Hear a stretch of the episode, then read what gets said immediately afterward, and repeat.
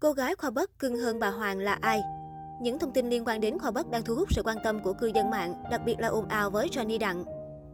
Nhiều lúc cuộc đấu tố Johnny Đặng đang cao trào, khoa Bắc bất ngờ xuất hiện bên cô gái lạ mặt khiến ai cũng tò mò. Theo nhiều nguồn tin, nhân vật này là bạn gái của chàng YouTuber đã giúp anh thư giãn, giải tỏa căng thẳng giữa ồn ào cạch mặt bản thân. Kể từ sau tin đồn nghỉ chơi Sunny Đặng nổ ra, netizen phát hiện Khoa Bắc thường xuyên xuất hiện bên một cô gái có tên Mayuko, người Nhật Bản. Người này vẫn được cho là bạn gái YouTuber triệu view quen khi sang Mỹ. Trước những lời bàn tán của cư dân mạng, vẫn như mọi khi, Khoa Bắc chọn cách im lặng và tiếp tục tung ra loạt video mặc kệ những comment thăm hỏi liên tục từ phía netizen. Cách đây không lâu, nam vlogger đã tung clip đi chơi Halloween với Mazuko, cô bạn gái người Nhật được cho là cameraman mới của anh. Tuy nhiên, video này đã vướng phải không ít lùm xùm trên mạng.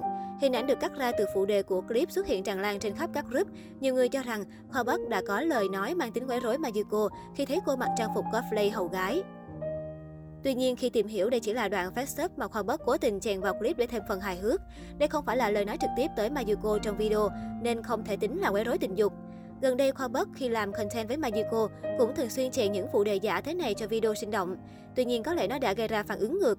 Mặc dù không trực tiếp nói những lời như trên, tuy nhiên có lẽ Khoa Bất cũng cần rút kinh nghiệm khi chèn những phụ đề không mấy hài hước này lên kênh của mình để tránh những suy nghĩ lệch lạc xảy ra.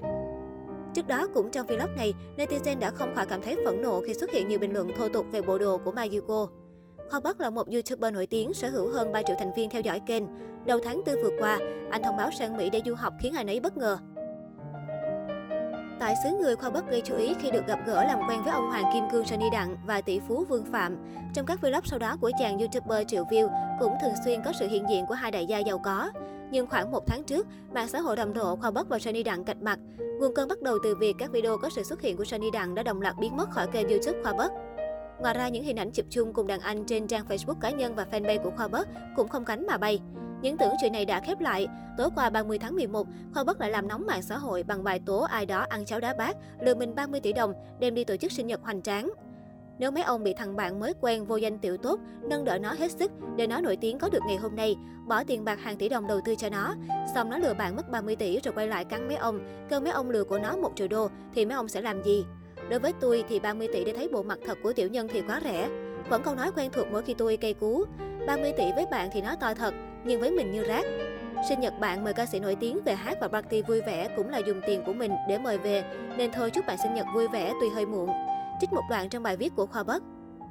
Dù Khoa Bất không chỉ đích danh cái tên nào, nhưng với những chia sẻ của YouTuber, netizen liền nghĩ ngay đến ồn ào nghỉ chơi giữa anh với tỷ phú Sunny Đặng vừa qua. Bởi lẽ ông Hoàng Kim Cương cũng vừa mới có bữa tiệc xa hoa với sự tham gia của các rapper, gái xinh và siêu xe. Điều này hoàn toàn trùng khớp với những gì Khoa Bất nói trong bài tố. Về phần Johnny Đặng, mới đây ông Hoàng Kim Cương bất ngờ tố ngược lại Khoa Bắc là người lừa đảo thất hứa. Johnny Đặng cho biết, Khoa Bắc và Vương Phạm đã chủ động liên hệ với anh để hợp tác về đồng coin do mình làm người đại diện. Nam YouTuber cũng hứa sẽ giúp Johnny Đặng quảng bá đồng tiền ảo này tới Việt Nam. Thế nhưng sau đó, Khoa Bắc bất ngờ quay xe không rõ lý do, bán toàn bộ coin đang có trong tay, gồm cả số được tặng và số tự bỏ tiền ra mua và cắt đứt mọi liên lạc. Đúng, anh ta có đầu tư một số ít, nhưng không phải tất cả. Thâm tâm anh ta biết điều đó. Tôi muốn Kho Bắc trả lời câu hỏi, tại sao lại bán hết? Đây có phải là vấn đề lừa đảo không? Đối với tôi, uy tín mới là quan trọng. Bằng chữ tín mà mình từ hai bàn tay trắng mới có ngày hôm nay. Hãy nghèo cho sạch, đắt cho thơm, tiền không mua được chữ tín đâu. Johnny Đặng chốt lại.